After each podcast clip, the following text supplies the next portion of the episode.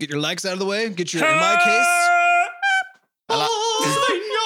Like, like, like, like, like, like, like, like, like. Nada, him, Um, um, um, um, nada. so, so, so. you know, you know, like, like, like, you, know, you know, like- you know. So, far. Scotch shenanigans. Hey, everybody, welcome to episode 64 of Coffee with Butterscotch, the game dev comedy podcast of Butterscotch Shenanigans. I'm Seth, and I'm the games programmer. I'm Adam and I throw bits through intertubes. I'm Sam. I'm Carolyn. I scream about video games. And today is September 13th, 2016. Thor- Thirteenth. as 14th. Seth was saying earlier. Because it was named after Thor, Ah, the Lord of. the bearer the of number great 13. hammers. Yes. Mm. And uh, warning anything can happen on this show. There's going to be profanity, uh, cursing, lewdness, shrewdness, Possibly nudity. nudeness. Mm-hmm. Mm-hmm. So We'll just describe it to you. in We're just gonna- Excruciating it's detail. going to Oh, it's horrible. It's be horrible. Oh, it's graphic. bad. Oh Ah. We'll God. also make you listen to it.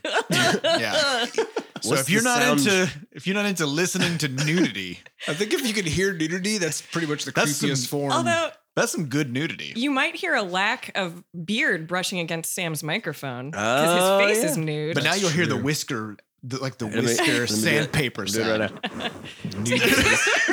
That's the sound of a naked chin, my Yep. friends. Yeah. I shaved my beard off. So I guess the point of all that was Hey. if you don't want to hear nudity and profanity, then go away. Okay, let's get started. What happened in the past? Okay, so I, have, Week I in the need to talk past. about something very important. What happened in the past? Uh, I found a huge, fucking huge caterpillar Uh, on my on my welcome mat when uh, my fiance and I got home from some Halloween decor shopping. Did it, Was it- say anything to you? was when it you got sending home? you a message? I think it was because it was on my welcome mat. So I Was it immediately smoking a hookah? that would have been tiny- amazing. a tiny, tiny Tiny caterpillar. Who are you? I'm assuming this is a reference. It's a reference Alice. to Alice in Wonderland. Come on. I get the All right, reference. I Okay. did. Uh, whew. go on. Anyway, so uh, we arrive home and this huge caterpillar is taking up residence on the welcome mat, which being human, I naturally assume means this is mine now. So uh, Obviously. the mat you're talking about? the living animal. So I go inside, get a Tupperware, start stabbing holes in it. Um, In the And you caterpillar. also, stab holes in the Tupperware to make a little t- terrarium, which is what we used to do as kids all the time. Uh, and then bring this thing inside. And meanwhile, I play that game that we talked about a while ago with our druid dad, where I took a picture of it, sent him a picture, and I said, "Dad, what's this?" And then within two minutes, he texts me back the a proper, probably Scientific he actually name. guessed the correct sp- species name, um, as well as what it needed to eat, why it was probably on the welcome mat, which is apparently because it was done eating and it was about to cocoon, so it was trying to find a place to cocoon, which is So- the only reason why they're on the but why ground. would the welcome mat be? It probably fell out of the. There's a Japanese maple and it eats maple leaves. It eats any hardwood tree leaves, so it probably. it So he was "I'm probably like, done," he's and then it probably took like, the oh roll. yeah, I'm assuming there's a Japanese maple nearby because that's the only circumstance in which this caterpillar would be on a welcome mat. Like, yes, Basically. that's exactly right. Yeah. Also, it was just looking for a nice, warm place to live. yeah. So uh, Which it found. so I provided that, Tupperware box. um, and it's currently it it sort of it scoped out the terrarium I made for it, which is just a little like four by or six by four Tupperware box full of leaves and grass, very And perfect the tiny hookah you carved, I Yeah. assume. Mm. for when it gets you know when it gets a little riled up, it needs to calm down, and uh, and it just curled up in there, and then so it, it kind of scoped out the area. For a while, and then curled up under some leaves and hasn't moved, which is perfect because either it's dead or It's uh, morph- morph- it's morphing. morphing. It's Metamorphosis. morphin' time. Which, by the way, is the weirdest shit when you think about it, because caterpillars completely melt. They inside- liquefy. They Yeah. liquefy Ooh. inside the cocoon and reassemble themselves into something else entirely. That's so fucking cool. Is it- How Isn't that how insane. Star Trek works with like the teleporters? yeah, you get that you get uh decomposed. Well, not decomposed. You, you be, get You deep rot. articulated basically, and so your pattern, your your self becomes a digital pattern or something like that. so you die. you die and then you're reformed, and that's why Scotty didn't. Well, want to ever you're not reformed. Somebody Well, else- uh, some copy of you is with reformed. with your exact set of memories and yeah. Do Yeah. they body send the patterns. same particles, or do they disassemble you? You're and then dead. They find other particles somewhere else, and I think that's reassemble how it them. works. yeah. Yeah. which means you died. Yeah. you Yeah. super died. They're- And that's they're also- casual about it. that's why there's uh, really awesome, weird uh, plots that happen with the like the teleportation stuff. Mm. because there's one where spoiler alert in Voyager, two people became one person, and it was so fucking weird. Were Did they, some split kind? them somehow? Were they some kind of mutated m- horrible Yeah. monster? oh, it was, like the well, Capri no. Sun. Yeah. no, I wish it was like the Capri Sun, but it was like these two people just like it was two different species of people, and it was two completely different personalities, and they just like merged into one single human, and it was really weird for that person's Whoa. wife. one Ooh, of that. one of that One of person's their wife. life. Do they ever clone themselves using that technology? I don't. Th- not that I'm I, I aware was of. reading Because in something principle, you about can this just make as many copies as you want. because It's I've always true. found this, this is a fascinating philosophical argument of if you get deconstructed Mhm. and a copy of you comes into existence that that has all of your memories and everybody else talking to that person, you know, is 100% convinced that that's you. and so is it. Yes, and it is convinced that it was you. Yeah. And because it remembers your entire life leading up to the teleportation moment, Mm-hmm. then did you die? Well, yeah, because you could also clone that person because you could have made two of Because them. apparently there's some episode I just remember the where, episode where of Star there's Trek. a yeah. malfunction and it makes copies of people Mhm. instead of teleporting them. Yeah. Yeah. Well, there's Hmm. an episode of Star Trek spoiler in TNG where there is a point at which w- one person is split into two. And th- Hmm. they don't discover that until years later when they rescue the abandoned person from this like space station from a decade ago. And they realize they have the exact same memories up until that point when they were split. And then they became completely different people. Hmm. Mhm. Uh, So it's not a teleporter, it's a human copy. It's a human. yeah, it's a copier, human yeah. copier. Then you murder one person. Right. Yeah. Yeah. yeah. You just- Actually, you, but you murder people twice because you make a you but does it count murder as the murder? person, make a copy of them somewhere else, then murder that one. When make a you new bring 'em copy back. of it on the other Yeah, side. but is that does that count as murder? Is my question. I mean, you killed the shit out of somebody. Yeah, but an you were- awful but lot you like were also murder. con- But you Continued broke them. even, Yeah. right? Because you Yeah. replaced them with a copy. So it's fine, right? So is that like if you shred a, a piece of paper that you photocopied, you haven't actually shredded? It's kind of like I think it would be like putting a, a piece of paper in a copier that copies and shreds, right? Hmm. Mm-hmm.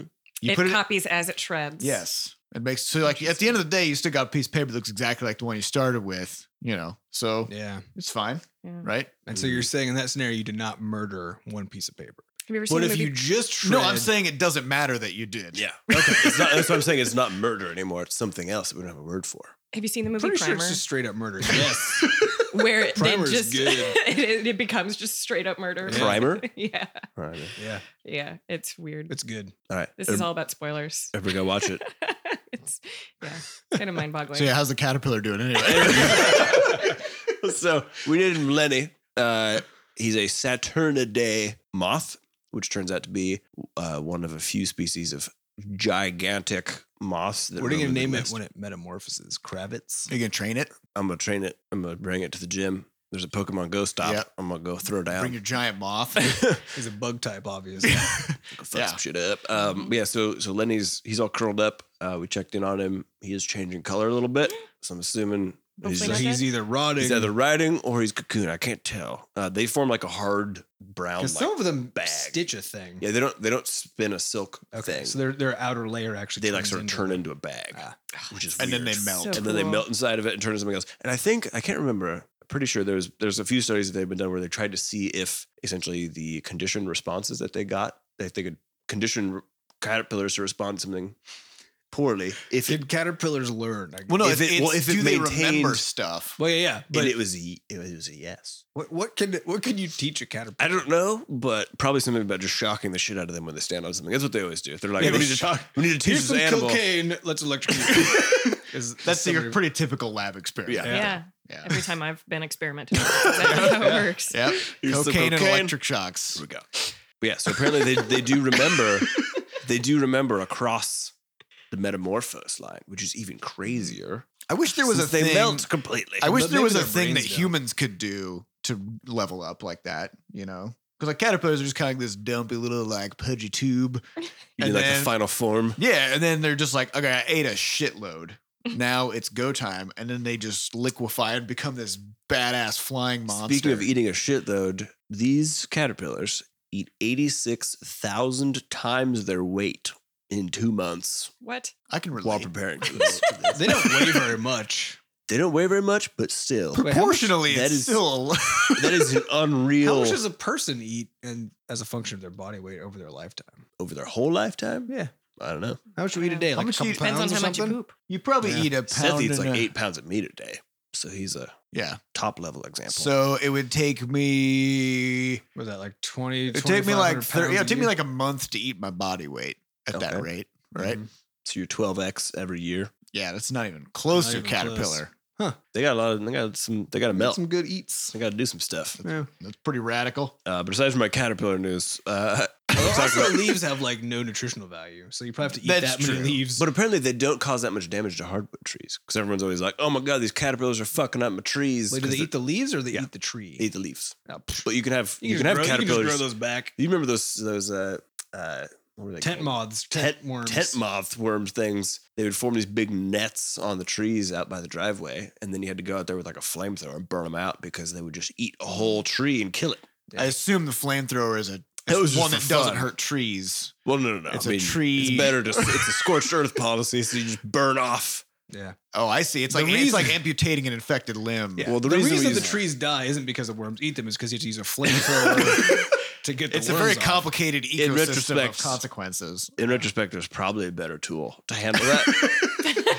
but when you're a teenager and you have a chore to do, and there's And you've got And a a flamethrower. flamethrower. I Flamethrower think you just have a nearby. flamethrower. when it, when your flamethrower, everything looks You know, like a kids nail. will be kids with their You know? This flamethrowers. is what it is. Yeah, whatever. Uh, but anyways, I want to talk about some some industry stuff this week. Actually, a little more than a little more than usual. Um, there's a bunch of, been a bunch of cool stuff in the news recently, interesting stuff. And the first one we'll talk about is Super Mario coming to mobile. Woo! Woo. Eh. So let's talk about that. Yeah, I'm really curious how it plays because I love old Mario games, Yeah. but I get really bored of them because they all play exactly the same on Mm-hmm. Mhm. console. And so I'm really curious. They are saying that it's going to be a single, It's an like a endless single, runner. yeah, a single touch input, Mhm. so you can play with one hand and just hopefully Mm-hmm. So it's it's just really jump well timing. designed for mobile. Yeah. Um, but I'm I'm kind of curious because I'm a little bit wary about Nintendo's ability to actually harness mobile after Mitomo, which I thought was poorly designed for mobile and just like didn't really like tried really hard, but really didn't capture what they were trying Hmm. to capture. but what was it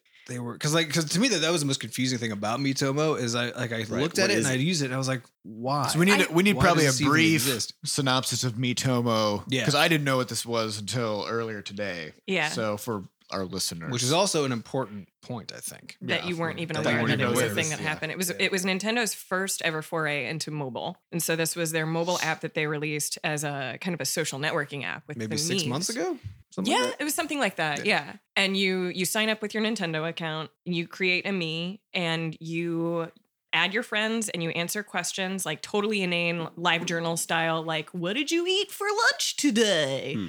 sort of questions and you just have conversations with your friends as me's which is really cute in theory and Mm-hmm. can be really funny but my issue with it was just that they didn't they didn't design it well for like short spurts Hmm. um and it was like the when you logged in you just got repeated pop-up notifications and it was just like the barrier for entry was just really kind of frustrating Right, so it didn't for me. feel like a normal mobile experience Yeah. where I think you just pop open when you got a moment and do a thing and then put it Yeah. away. yeah Interesting. Yeah. So the the format of the Super Mario game is it's a runner. Mhm. Mm-hmm. So they've already gotten, of course, uh, critics from every corner of the internet are like, "You're making a runner," which is one of the most saturated genres on mobile. Um, they are making a runner. Super Mario would be but with vertical. that IP though I mean they got so much IP power Yeah, it's gonna be ridiculous. But it's also the interesting thing uh, is that it's gonna be pay up front. It's gonna be a premium game on mobile, and so people are starting to just I people think are they're gonna sell the fuck out of it Oh yeah, they will. People are openly o- openly asking sort of what they think the price is going to be. So just to go around, let's let's let's take some future bets. wait, wait before we even do it though are they also gonna have IPs No, So no IPs, pure pay up front pure premium. At least according that to- was what was implied. Nintendo Yeah. Well, no, they, they said they said it in a. Oh. Yeah, I, have looked it up before this. They said it in a little. Uh, I mean, who knows what will actually happen? Cause Yeah, it might things change, but but things change. Yeah. but another, I just want to say before I even speculate on price point that I'm really glad that one of the big players is coming in and being like, you know, guys, Come on. come on, let's let's go back. Let's we it doesn't have to be the way that it is Right. right, now, right? People will buy stuff if you give them something Of that's value. Of value. Right. Yeah. It's like the scene in South Park where Jimmy makes peace between the Crips and the Bloods by having a lock in and Right. saying, guys, come on. And they're all like, Yeah. yeah, come on. What come do you on, guys- guys. what do you think the price is going to be? Well, Ugh. historically, Nintendo for mobile games has charged thirty bucks. I don't think that that's going to fly in the mobile market. Mobile is in for, handheld. for handheld, handheld, sorry, yeah. yeah. handheld games has Yeah. charged thirty bucks, thirty to forty, depending on the console. True. So I think, I mean, and if you look at other nin- previous Nintendo IPs like Final Fantasy coming to mobile, those are usually 15, 15, 20 yep. bucks. Yeah. Um, How so much are those on handheld though? Or do they 30 have or 30? 40? Okay. So they Yeah. still knock it down significantly. Yeah. but- Yeah. Okay. I'm hoping it's at least 10 bucks. Yeah. Yeah. Yeah, like because yeah, Nintendo, there, there aren't very many players in any of these markets that really could go in and just be like, no, we're going to change how things are. Mhm. Yeah. Uh, and Nintendo's one of those few that really, I mean, who knows if it'll be successful, but I think they could sell a Mario Runner for 10 bucks. Mhm. Well, that's the interesting thing because the the running genre is so devalued now, though. Yeah. I think this is one really interesting But I think, problem. I think Nintendo, though, is sort of genreless, right? Because you don't They are. see it as a runner, you see it as a Mario game. Yeah, well, I mean, you- you could think That's the true. same thing about um, the sort of like geography based uh, augmented reality area, which was dominated by Ingress. Mhm. And by, s- by dominated, I mean very few people played it. Right. Um, and there were a lot of conceptions about the feasibility of that kind of stuff, right? And then Pokemon Go happens, and the whole universe has it on their Right. device, right? So because of the strength of their IP, they just get to change the rules. Yeah, And right. change people's perceptions of things. Hmm. So hopefully they embrace that and they don't just go, well, you know, mobile. It's three dollars. Yeah. yeah. Yeah, Yeah. yeah, I'm really, I'm really excited to see what they do because I think that that could be, and especially that the relationship between Apple and Nintendo Yeah. is at least in this specific instance is positive enough that they're kind of working together to do this because because Apple has also been kind of moving in the direction of favoring premium again um, and trying to move back towards that model. Uh, and so I don't know. I think I think it's a good thing for Well, especially with that, Mobile space. someone's remarking that Nintendo does not put their games on any other system, yeah and this like Mario is the Nintendo Yeah. core IP. Yeah, it's a big move. Yeah. So I really, I do really hope it goes well for just this whole slate of reasons, but also because I mean, it, it could help open up the premium marketplace, a little and bit also make Nintendo maybe a little friendlier to cross-platform stuff. better, which would be good. Um, which in turn maybe will make PlayStation and Xbox and everybody a little friendlier towards cross platform because, as we talked about previously, that just makes less and less sense over time, and players are increasingly confused by Right. by uh, cross platform restrictions. Mm. Mhm. Yeah. Yeah. There's plenty of room in the market for multiple platforms, you know, to to be successful. So Absolutely. right. Next thing I want to talk about, speaking of platforms and their shenanigans, uh, Steam had a huge update where they changed how they handle uh, review scores. So Do we know when that change is effective? I think it already happened. Okay. I think they just they just did it as they Steam tend to do. style. So, uh, so let's first back up and talk about what what from a dev- game developer standpoint is the importance of those reviews, so that people know why it is that this is. We should anything you say what, care yeah, about. what the change is also. Yeah. So, Yeah. well, one of you just take take the piece as far as like Sure. Yeah. Steam, Steam So- reviews. Why do they matter to us? okay. So before we talk about what they did, we're going to talk about what what the effect was on, right? Which was on Steam reviews. They changed how the Steam review things are are are uh, converted into sort of player review scores on on Steam.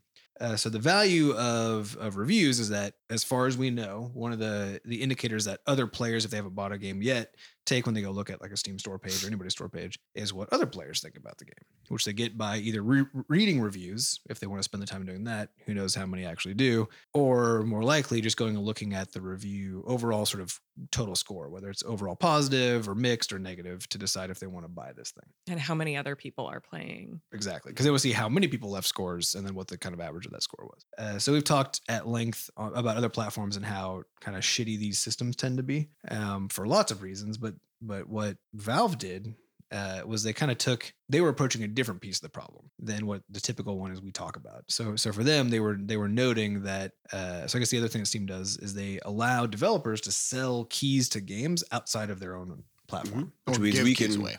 or Mm-hmm. yeah, give or keys give away. So we can actually generate, we could generate 10,000 codes and sell them on our own site or sell them through Humble. That's how Humble runs. It's how uh, GOG and these other stores, if you sell a Steam key through them. Yep. It's also, how they Or run. importantly, we could give it to somebody and be like, hey, I'll give you a free Steam key if you go leave me a nice review on my game, Mm. Which happens. which happens. And so basically what what Valve statisticians had noticed was that the review scores for for keys coming from outside of Steam tended to be significantly higher than those coming from within Steam. And they interpreted this as evidence that people were kind of manipulating review scores by doing something, giving away free Bribes. Bribe keys, type, yeah. bribes, you know, basically, right? And there are services this exists on mobile already. It has for a long time where you can pay. To get positive To get reviews. positive reviews. Yeah, we've been solicited by these companies on. Yeah, on and we also were numerous occasions. accused of it with Crashlands because our game score is so high. Everyone's like, "You totally paid for reviews." We're like, "No, Yeah, we didn't." we did not have enough money to get that many positive reviews. In fact, it's very flattering that you think we cheated. Uh, Exactly. Yeah. exactly. But, but it does also happen for real. And this this is, is a mechanism by which, especially on mobile, because those are so chart dominated, that new games take a whole bunch of money and Mm-hmm. throw it at these companies to get basically chart boosted up to the top, right? So that they can try. I'm not saying that the company Chart Boost does that. I just they do realized ads, yeah. That's the name of that company. Uh, Not the It's just an same. unfortunate it's just an coincidence. unfortunate coincidence. I Um, get why they're named that now. yeah. It does make Yeah. sense though, right?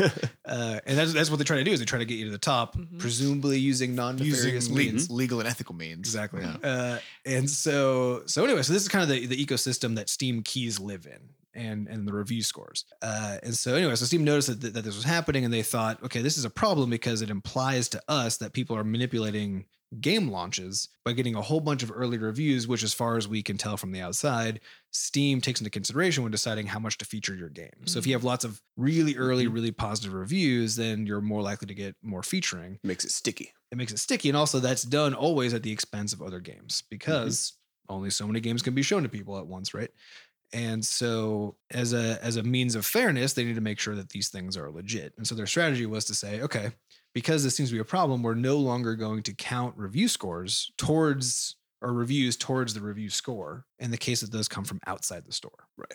which means that you can no longer give away keys uh, in in return for positive reviews, which is a good thing. But it also means that any keys you sell externally, like through Humble or through your own site or whatever, in a legitimate way, also don't count. Yeah, including the ones that we sell individually if we're at, say, a, a convention or something. Which are likely to provide better reviews because those people met have us. met us and have Play a the demo, positive- probably. Yeah, Yep. they have just positive feelings toward the game. And Exactly. toward Right. the And so it's studio. one of those situations where uh, so the, the platform just suddenly moved on this. This is one important thing to know. And this is what a lot of a lot of times uh, developers complain about with the platform holders is that they often just do a thing without necessarily saying, Hey, we're about to do this Giving- or getting any sort There's of no prep town time. hall meeting. Yeah, there's no town hall, Yeah. which is fine, but um, it tends to throw people into a bit of a, a tailspin because it can suddenly mess up your day. Um, if it's the case that you have, for example, uh, kickstarted a game, if you had say 14,000 backers or something who you gave keys to, those keys no longer count toward your review. That's absolutely right. And Right. most importantly, those people already have your game, which means they're not going to buy it. Like those are Yeah. the people who are most in your game and who will buy it, et cetera. And they're now now they can't provide a review score Right. because you've already given them. You got And the a group, important group note of people here- who are pumped about it and who probably will leave a positive review. Right. And Yeah, the, the important note probably, is that yeah. you can still write a review, right? So you're, you're not blocked out of the review system. It's just that your review does not count toward the percentage that people see in the overall aggregate at the top of the, of the game page. Yeah. And so a lot of people, have, a lot of indie devs in particular, have come out being like, hey, um, essentially, okay, it's fine that you did this, but we need at least a better system to be able to account for these things. Cause it's really interesting. So, so um, if you request keys, you often give a purpose for your keys, right? Yeah. Um, through the, through Steam. And so I could I could foresee a, another sort of down the line branch of this happening where they where you say okay I'm giving these to humble or whatever else like these keys are for humble um and then those keys because Valve would presumably could presumably have that database of keys in the back as far as who they're belonging to um Yeah. that they could But then that assumes count those you as actually legitimate gave purchases. them Yeah. It, Right, assumes, which is it wrong. assumes honesty. Which, And so there's this is and this we something we've talked about this quite a bit where there's always a lot of cool features in games or even in platforms or whatever else that you really want to do and really want to give people access to, but no matter what, you have to take in that really annoying question of how is it that people are going to abuse this thing? Yeah. Mhm. And So this sometimes happens You can't do stuff. right. And Steam's, um, um, I mean, they they have they'll have difficulties like any review thing does of having review bombing happen, where a a small contingent of the player base will get very upset about something, um, and potentially just go and and completely drop a game's review score. Right. because the game is already reviewed by a very small percentage of the player Exactly. base. So it just takes a vocal other small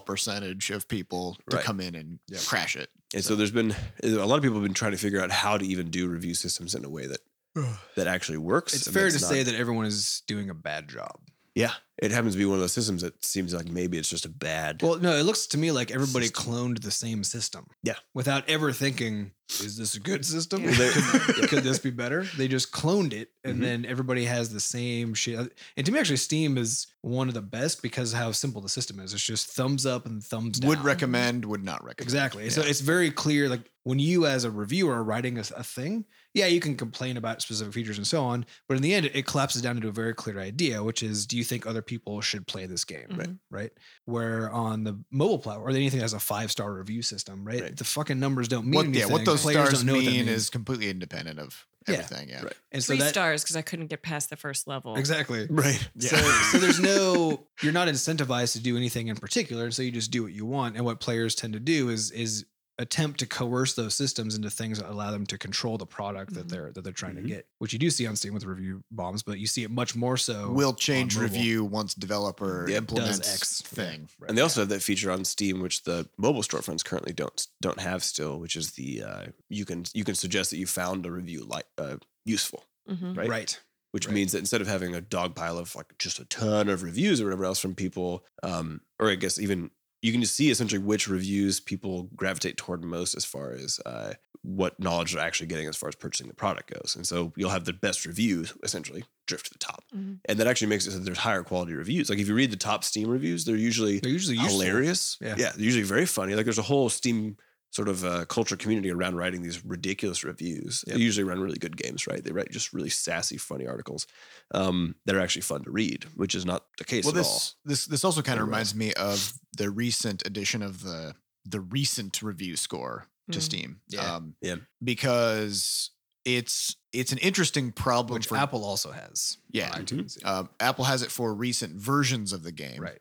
Uh, so every time you put a new uh, version of the game up on the App Store, then it starts over with a new batch of review scores that it shows people. Even for super simple updates, like we fixed this tiny little bug Yeah, right, halfway right. into the game. Or we you fixed get, a typo. Yep. Yeah, a complete refresh of Yep. reviews. Yeah. Um, which is why in, in some cases people are very wary about like if they have their game being well received, they're very nervous about the idea of updating it Mhm. uh, Mhm. because then it strikes all those positive reviews. Mm-hmm. Yeah, and right? a bunch of early bad reviews will then make everybody be like, "Oh, this ga- this must have gotten worse," right? Even though it's just a statistical anomaly of Yeah, because if you Yeah. see five bad reviews and no other reviews, but it's just because you just updated it 15 minutes ago, then that will hurt your game, right? Yeah. Um, so, but with the with the concept of the recent review score on Steam, it's a 30 day sort of like trailing. yeah, just a rolling average kind Yeah. of deal. Um, but what's interesting about that is, and this is particularly true for people who are really into a game, is it always happens that people are more excited about a game when they first get it than they are several months later, right? Mhm. And the more people the more time people put into an individual game, the more they notice the flaws and the more they scrutinize things. Mhm.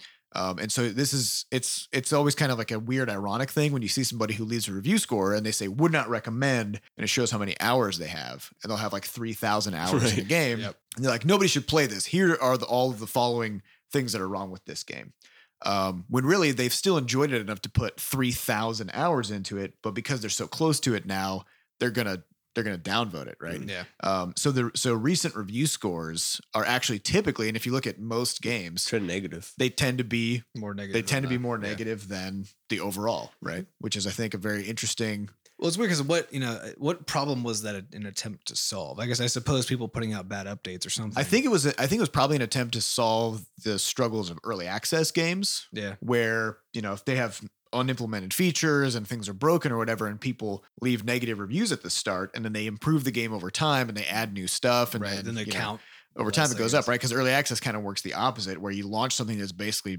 potentially broken in a lot of ways, um, and people are supposed to understand that. Whereas when you launch a finished game, then it's supposed to be good to go, and everything's positive, and it trends the other direction. Yeah, I right? wonder So- if they just need a completely separate system for early access reviews. You know, like once Probably, you yeah. actually launch, they just wipe the wipe the slate clean. But maybe that would also be damaging. Yep. I mean, Yeah. there's just there's just so much nuance to it that it's hard to Yeah. say any one given system will work. Well, it's a tricky thing. I think Adam's point is just that basically the way everyone's done it is just the way everyone has done it from some arbitrary point way back when. we need when- we need some metric, of right when what you game is needed good reviews and what's not. Um, and and there is a kind of that question of if both what is this supposed to be doing and what system could better serve that purpose. Mm-hmm. Mhm. Um, and I honestly don't know because it's like a really hard one. And th- this has also been a problem. I think there's a there's an article in the New York Times about uh, sort of the savagery of the modern citizen when it comes to doling out reviews for things because everybody's basically a boss now. And so they talk about You Uber. go to, Uber yeah, you in go to a particular. restaurant, you're like, I'm gonna re- review Yeah. this on You Yelp. can review it on Yelp I didn't and- like the clam chowder. and they talk about how it, it starts like it slowly turns people into their sort of worst envisioning of a boss, right? Where they're Yeah, like, well, it takes the it takes the the customer is always right model, which is the worst fucking it model. gives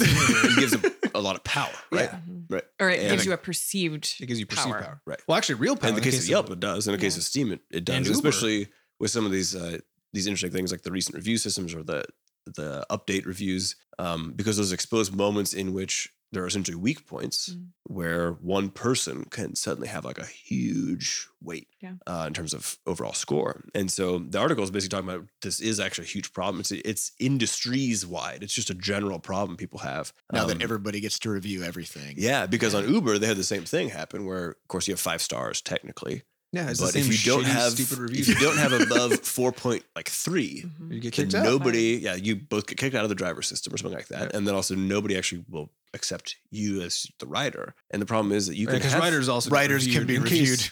You didn't know that. If you if you barf in the car, you get one star. yeah, and they're Which basically is like- weird because shouldn't that be zero stars? You'd be like, yeah, I still mean, they get got in the car, they participatory successfully review. operated the handle, so that's worth a star.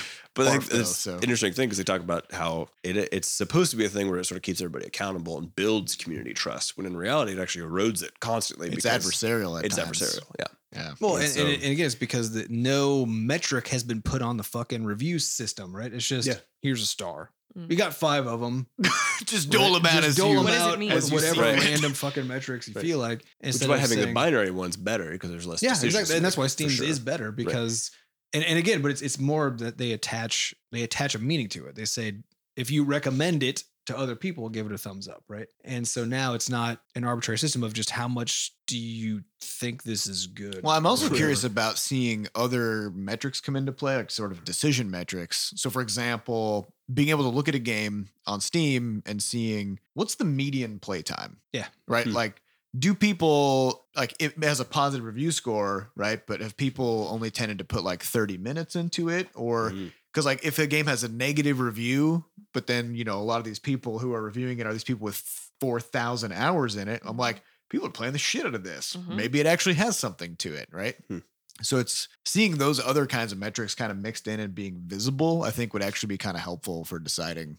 Yeah. you Well, know. and then also having the having a review system. If you're gonna have something with more than one point of just like recommend or don't, um, then actually have a metric, you know, a, a true value associated with that thing, so that you can decide what that means. So like just things like does it crash repeatedly? Yes or no? Yes or no? right?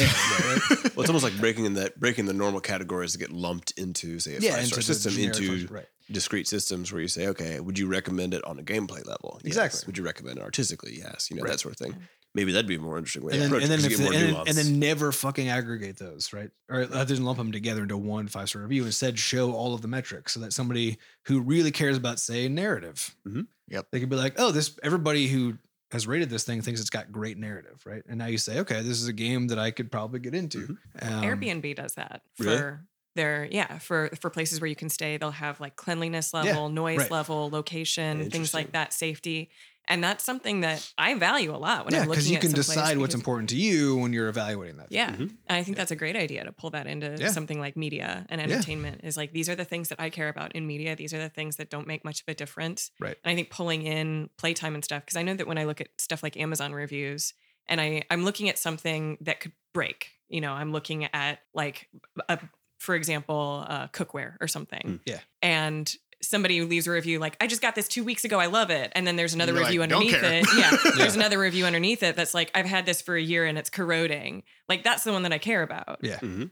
Um, but there's no way to no actually durability gauge score. that. There's Right. no well, there's no way to gauge that easily without reading intent intently. Yeah, because they, Um, they don't into just each give you review. metrics to choose from. They just say write a review and give it a rating. Yeah. Mm-hmm. right. Yeah. Hmm. Well, this kind of actually, not to draw the conversation too much, I guess, but this does kind of come back to our creator, Crashlands creator patch. Yeah.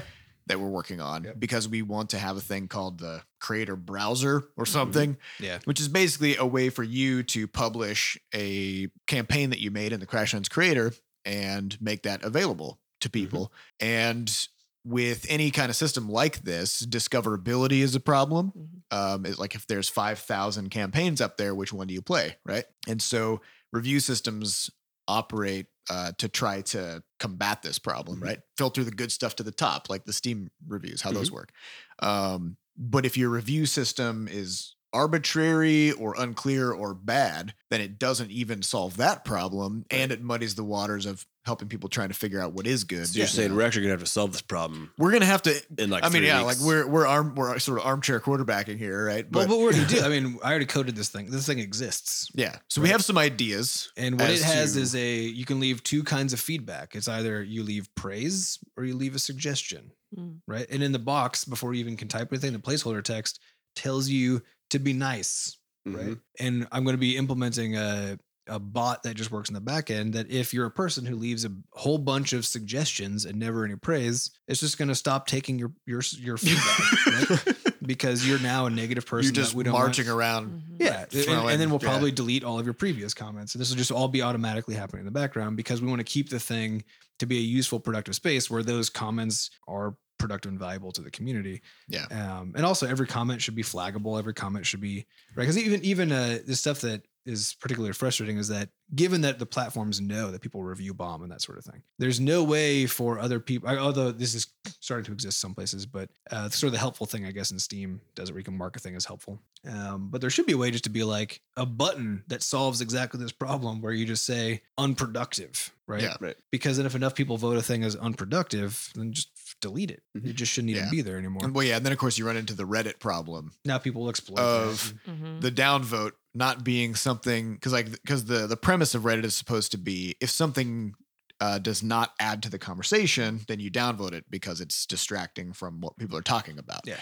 Uh, but of course, once the mob gets involved, it becomes I disagree. I do not want other. I don't Yeah. agree with this. I don't like it, and I don't want other people to see it either. It's right? more than just the Very- mob at this point. It's just it's I like this or I don't like this, as Right. opposed to this is useful or this is not. You Yep. know, adding to the conversation. Yeah, so lots of lots of challenges.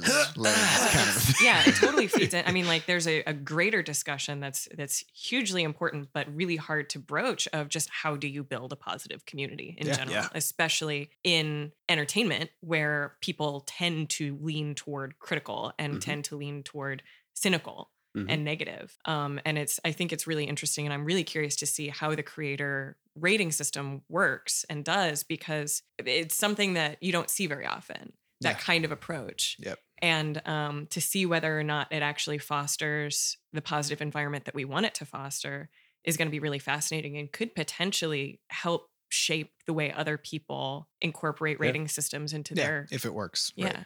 And, and I think one of the things there that, that to me is really interesting that we've also talked about it a bit in the past, but that part of the reason for all of this happening is that all of these platforms where you can comment on stuff have put a pr- have basically not necessarily even explicitly, but definitely implicitly stated that your opinion is important here. Mhm. No matter what garbage you throw at us, Mm-hmm. Mhm. it's important, right? And, and I think having a platform that doesn't do that, that actually says there's a purpose to this, right? And frames it as this is this is for you to build the community in, in a constructive way. And so that, and we literally just will throw away your comment if it's garbage, right? You don't you don't get to just put garbage on here and have us be like, freedom of speech. Yeah, exactly. Yeah, though. there's no yeah. such there is no freedom of speech on a on a or there doesn't need to be freedom of speech in a private on community. a private community. Yeah. And there shouldn't be because why would that be a thing, right? You can't when the only people who screech freedom of speech are screeching it so that they can have their shitty yeah. It's never Yeah. nice people Things who are where- like, "Hey, I really wanted to say a super nice thing, and but you, wouldn't let censored me freedom of speech. Yeah.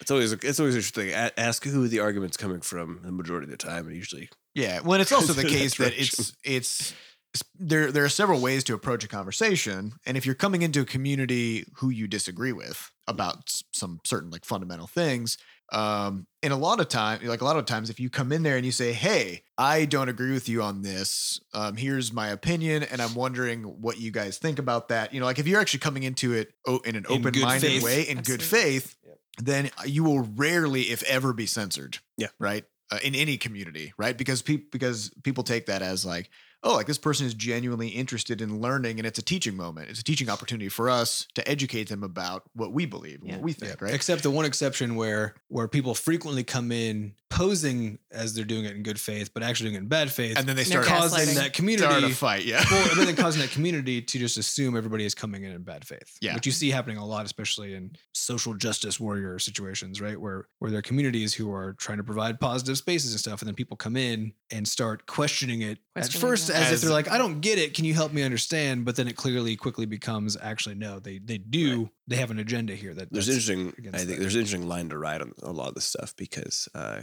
it's hard when someone's kind of being an asshole not not so much that you could just be like banned you know that's the easy Yeah. situation the question is when 'cause we've had this in the subreddit actually quite a few times where just the way someone asks a question they're just being They're just mean. a little aggressive about Yeah, it. yeah. and it's hard because you can't you don't want to just throw it out because they're not they're not quite crossing Well, the see, line and that's exactly it. Is you can just decide if you're close to the line, we're going to throw it out, yeah, we could just do that. which I think is, is is to me is the best solution because there's not a quite and it's But only And- provided and- that there's a piece of feedback that goes back and says, "Hey, yeah, yeah right. we You- found the way you phrased your question or whatever since it's unnecessarily aggressive Hostile. and hostile Yeah. and we don't play it that way so do it again if you And want so you're Do it aggressive. again. but this, it's so weird because people people ask a question where they're like um uh, and one of them was about how long it took to get like the mega gong thing um and instead of it, like the, the phrasing could be uh hey you know I, I found it takes a while to farm up the mega gong How the fuck long do I have to keep grinding for this thing? like, why the fuck did you guys do it this way? This is such a terrible idea, or like that sort of thing. Um, it's just weird because you can you can always choose. For the most part, there are very few subjects in which you have to take a completely aggressive stand. I feel like I can't really think I of any. If you don't actually think want it to have, ever helps. yeah, if you ever Never. if you just want to have like a good community or a good community discussion, phrasing things in a hostile manner just doesn't doesn't ever do good because people can't respond actually about the thing. They have to respond about the way that you phrase. Yeah, the which thing. means it should just be removed. yeah. There we go. Okay, It's well, I guess we garbage. solved it. Boom. Done. Done. Good job, team. polluting the entire thing. Yeah, I Uh, just think anything that's even and- and it's you should have basically a set of rules that are clear, right? Where but the rules are about the intention. It's not about the letter of of the rules. It's about the spirit of the rules, Mm-hmm. Mhm. right? And and allow for a lot of leeway so that somebody who thinks that someone's creeping up on a line can just delete it, Mhm. right? You can Mm-hmm. Yeah. allow for really really aggressive moderation, basically, and then and you can keep communities clean. Don't that be a jerk policy, Yeah. Yeah. Yeah.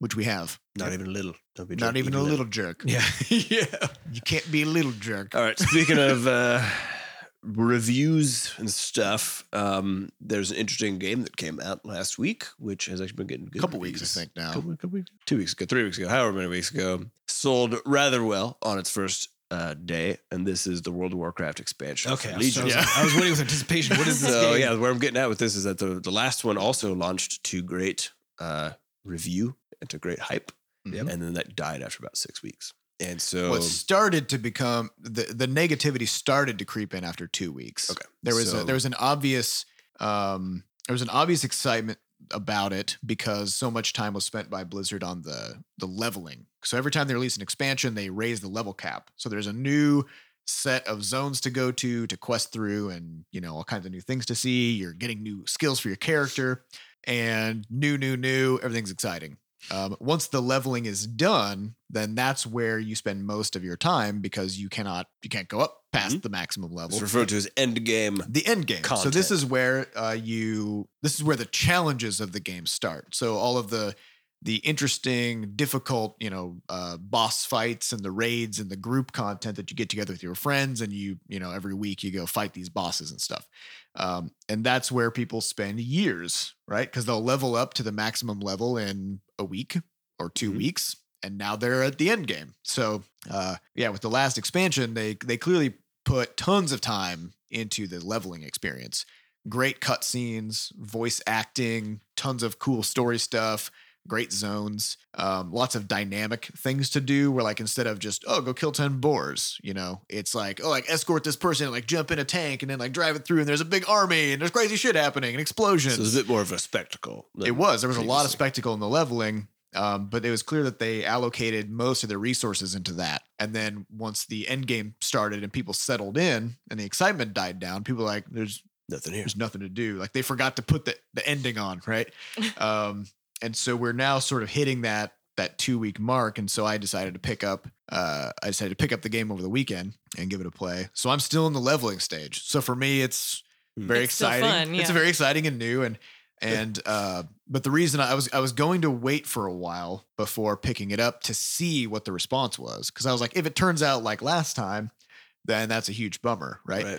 But at the same time so many people are hyped about it um that I have people coming back to play who I haven't played games with in like 8 or 10 years because they stopped playing, you know, back in 2008 Mm-hmm. or 2007 or something. So I was like, you know, if it doesn't turn out well, then these people aren't going to be playing a couple weeks from now because they'll just be bored and they'll stop, right? And then I will have missed that one time in an eight year span that I would have gotten to actually like play Right. games with them again.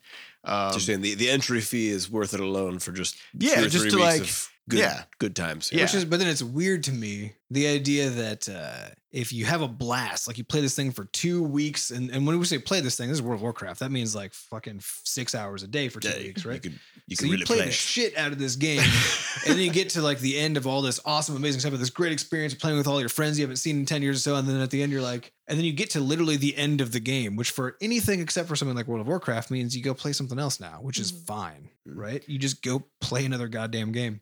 But for some reason, with World of Warcraft, if they didn't provide stuff that satisfies your like grinding Well, so there- there's need a lot at Your of- the- need for that Skinner Yeah. box. Well, there's a lot of interesting things at play. I think it's a lot of people started gaming through World of Warcraft, right, and they don't view themselves as gamers. They don't play games. right. World of Warcraft is their They play World of hobby Warcraft. as It's, a- Hmm. yeah, like they got into it through that, and that's the only game they play. It's the only game they know how to play. It's the only game they care about. Um, and there's a huge social aspect to it, which is, uh, you know, playing with all your friends and then being like, no, I'm going to go play Rocket League now, right? Now you have to convince everybody, hey, could you go, like, do you want to buy this game? Do you buy this game? Do you have a controller? Do you, what's your Steam ID? Like, you, you got to suddenly coordinate all this crap. Oh, Mm-hmm. Right. when are you going to be on? Like, let's, let's organize this.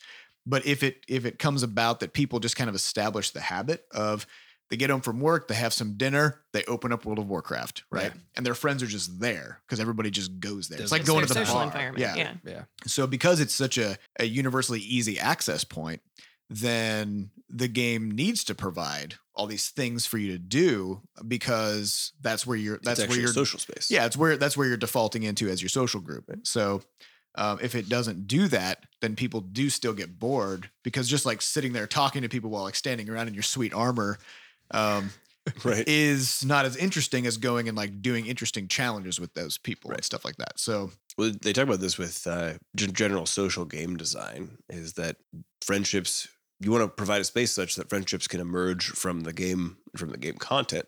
And the problem basically is in any multiplayer space is that if it's a, if it's a game that has an end, which the previous expansion basically did, yeah, Whereas- that's essentially what happened. Right. Whereas all the previous ones, you could go, uh, you could essentially go keep on hanging out with your friends you met in that context. Um, it's very hard to move those people into a different context. It's like when you have your work friends and you try to mash them up with like your hiking buddies or something. yep, And Yep. there's always, you know, anytime you try to merge your groups together, oftentimes there's a bit of conflict, a bit of grind, and, and oftentimes you can't actually effectively do yeah. it So I mean, because I, people in I've different contexts are had different. I've had friends who I'm still f- friends with, um, who I've known since 2005, 2004, um, who I met playing World of Warcraft, and I will probably have spent hundreds and hundreds and hundreds of hours playing with these people in World of Warcraft, if not even thousands by this point.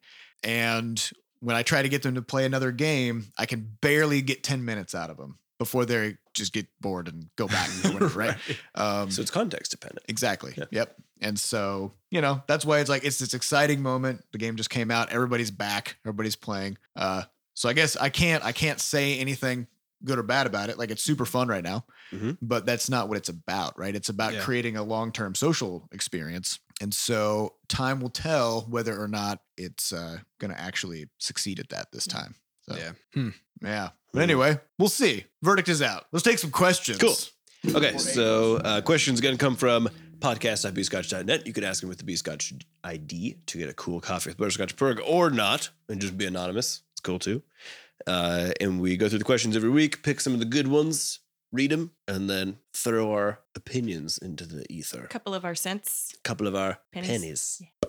So uh, the first question comes from Scalaplexis, who asks, I just found your bundle of joy on Humble Bundle. Do you plan on releasing any other games like Gerblins? I really want to play that game. I hope Oh, hacks went well for you shit. guys and gal. Gerblins. Yeah.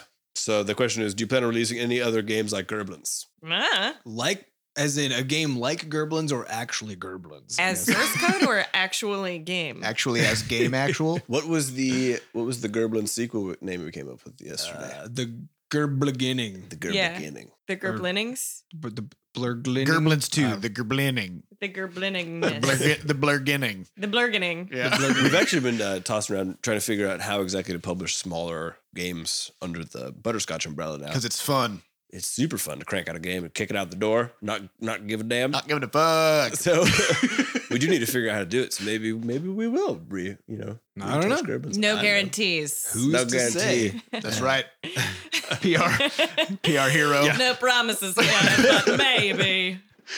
All right, next question comes from Hawks Rock 250. What was your favorite moment at PAX and why? Uh, would you like a butterscotch candy?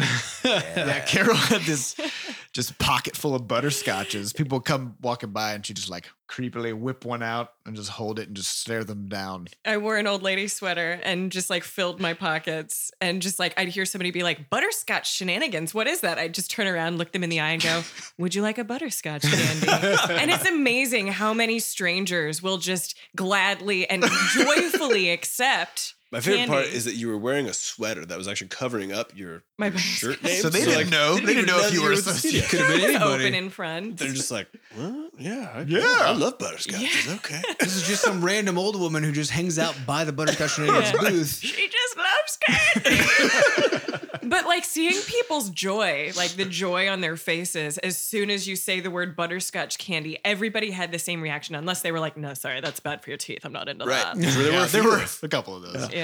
Or people who don't like butterscotch, which I don't quite. There's a there was one. But, yeah, well, I've heard there a were a few, couple. yeah. I Yeah. had one. They come in and they'd be like, butterscotch shenanigans. And we're like, yeah. And they're like, I don't like butterscotch.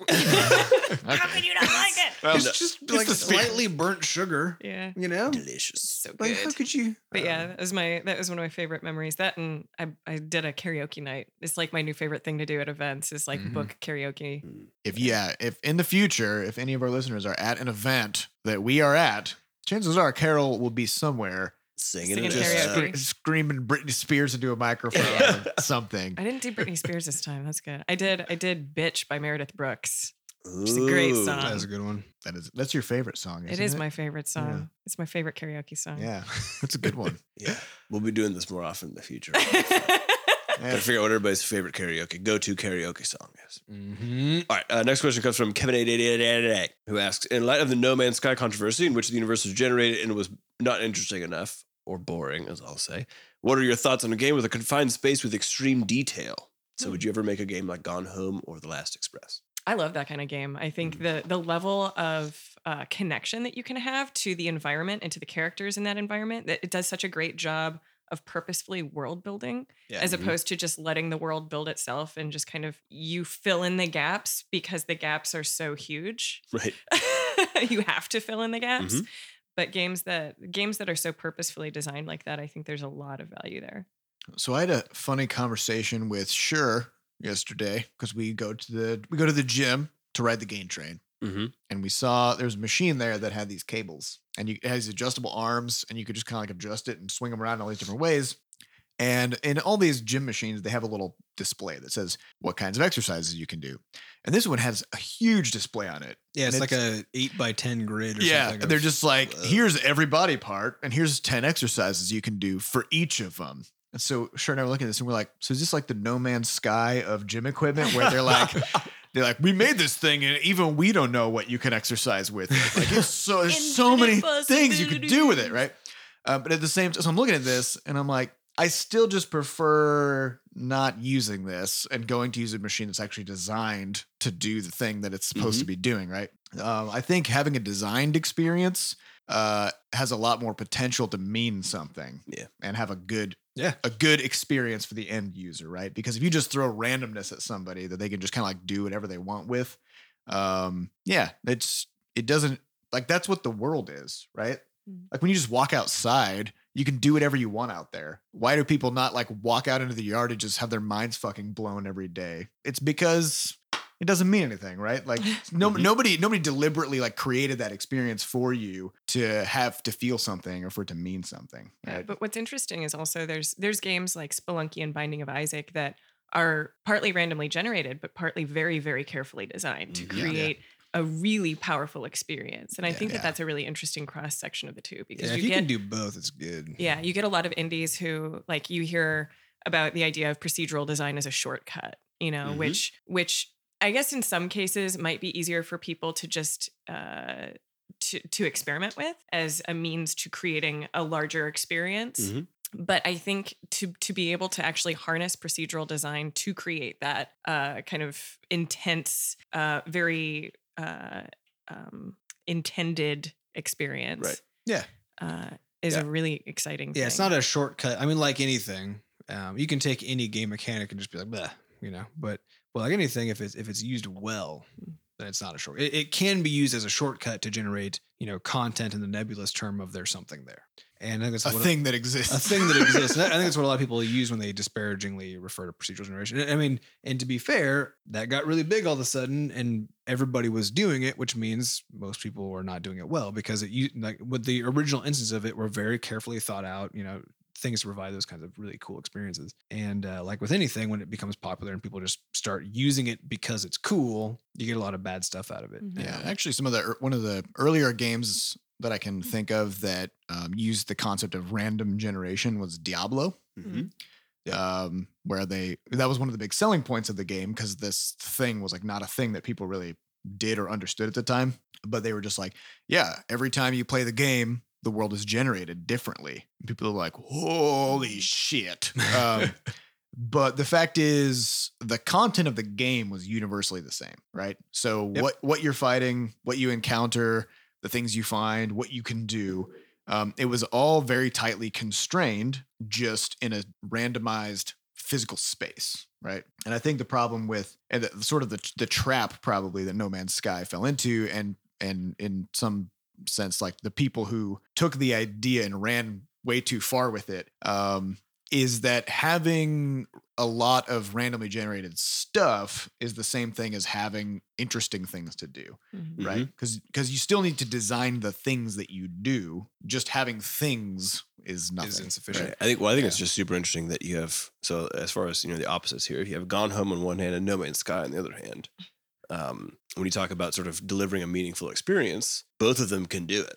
One of them does it by generating a fucking universe. The other one goes into someone's house Mhm. and just designs that down to the letter. And so it's just it reminds me of that uh, the whole idea it's the turtles all the way down Mhm. thing we always joke about. But the idea of just having if you if you work in a field or if you get super into a particular hobby or whatever else, you can focus on one thing like woodworking or video games or anything else and if you look at it with enough detail and generate more and more lenses to look at it through then there is an infinite there's just an infinite well essentially every single time and no man's sky versus gone home is sort of to me the interesting uh, difference between those two because you can literally generate an infinite well for people to go or i guess puddle as, as they're referred to in no man's sky to, to for people to skip across and, and check out versus very narrow but deep well that you yeah, can just- exactly. yeah. And that's what that was, you know, that can we did it with Crashlands in terms of mixing them both, where we did procedure generated world, but then all the stuff is handcrafted as far as the story goes. Mm-hmm. Mhm. Mm. Um, Which I think is a fantastic way of doing it. it's a good blend because like we It's- couldn't build, we wanted to make an endless experience if you wanted to keep on running around and doing that particular aspect of gameplay. But, but really we just needed room to put everything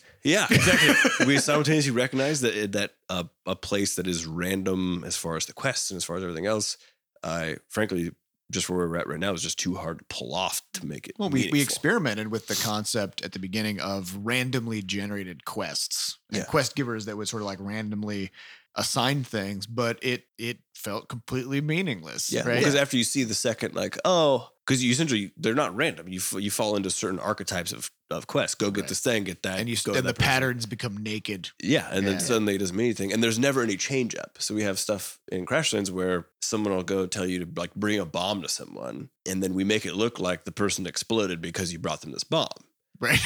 which we wouldn't necessarily. Which in be a able random to- quest that would require several steps of planning through this random system somehow. That or, would, or not even being able to happen, right? Yeah, so exactly. we're essentially able to break form a bunch by actually designing the experience. which Yeah, I think well, is the other probably the part fun of it too is that is that uh, randomized questing.